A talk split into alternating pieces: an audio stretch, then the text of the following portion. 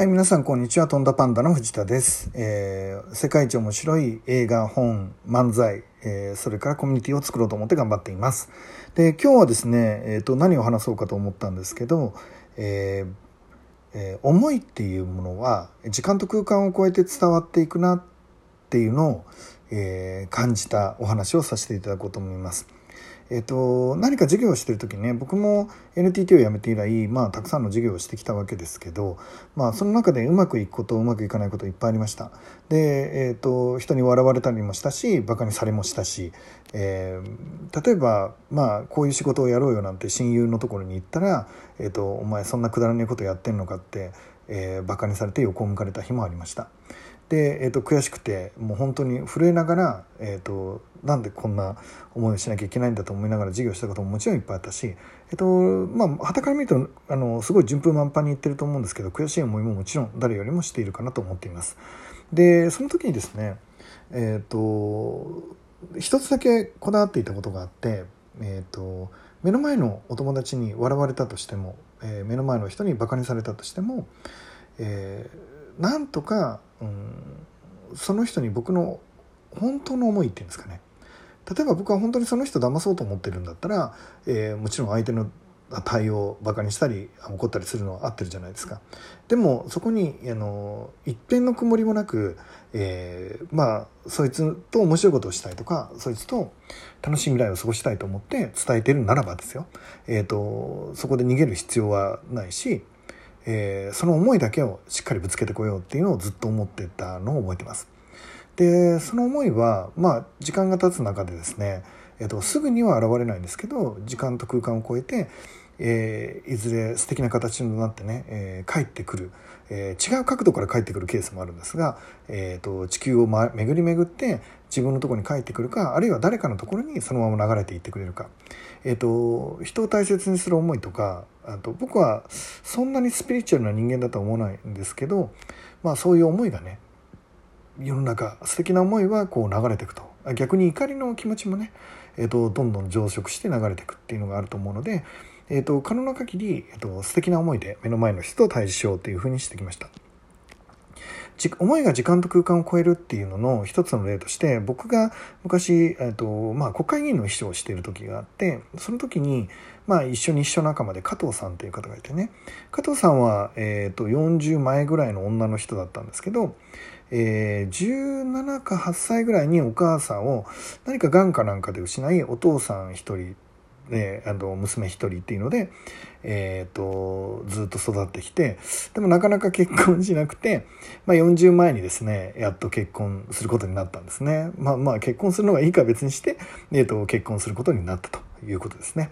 で、えー、とその結婚式なんですけど最後あのメッセージがね、えー、とスピーチっていうんですかねそのスピーチがもう人生で一番感動するほど涙が溢れたスピーチがあったんですよ。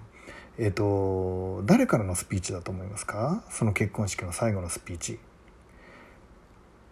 えー男で一人で加藤さんを育ててきたお父さんのスピーチでしょうか？違うんですね。お母さんのスピーチです。お母さんなんか喉のがんかなんかをやっていたのかな？でやっていたので、えー、と声帯を取るみたいな手術をする日が、まあ、その結婚式の前20年ぐらい前にあったんですよね。だからつまり声帯を取ってしまうので、えー、とこの地球上で残せる最後の声をその日で声がなくなっちゃうわけじゃないですか。なのでお母さん、えー、と最後の声をカセットテープにしたためたんですよね。でその声っていうのが、えーおそらく自分が娘の結婚式に、えーこの世にいるかどうか自信がなかったんでしょうね、えーその時用のスピーチを録音してくれたんですよね。地球上最後の自分の声を、えー娘の結婚式のスピーチを録音していたんです。その内容はまあ普通の内容です。娘はこんな子なんですけどよろしくお願いしますと。私はおそらくそのこのその結婚式には参加できていないと思いますと。でも、えー、と本当にいい子なのでよろしくお願いします。こういう変なとこもあるしこういう変なとこもあるしみたいな。だけど本当にいい子なので、えー、とよろしくお願いしますっていうまあいわゆる普通のスピーチでした。でも、えー、と死ぬほど泣きました。彼女がそのカセットに込めた思いっていうのはもう20年前に吹き込んだ思いです。でもその20年の歳月が経ってその優しい思いは、えー、披露宴に出てる僕ら、えー、参加者の胸を切り裂き、えー、そしてですね、えー、僕ら今こうしてこれを聞いてる皆さんの何かしらの、えー、心にね触れるような状態になってるかもしれない。つまり20年30年40年を超えてもお母さんの娘に対する思いというのは、えー、届いているということです、えー、思いは時間と空間を超えて伝わっていくこともある、えー、そう思っています。え、今日はそんな話をさせてもらいました。皆さんがこれから経営者マーケッターとして生きていくとするならば、えー、と目の前の人がねいろんな人いますよ。もちろん。その人がなんてひどいことするんだろうって。いつか仕返してやりたいなって。この屈辱いつか、えーと、お前にも味わわせてやりたいって。そう思う日がまあ僕にも来るでしょう、えー、そういう日ももちろんあります。でもそれでもなんとか、えー、その人は、まあ要は神様が作ってくれた大切な人ってことですよね。えー、そういう思いとかこの人幸せになってくれたらいいなとか、えー、思いながら、えー、その気持ちをね伝えることでいつかあなたにもそれが返ってくるかなと。返ってこなかったとしても世の中の誰かにその思いは伝わるかなと。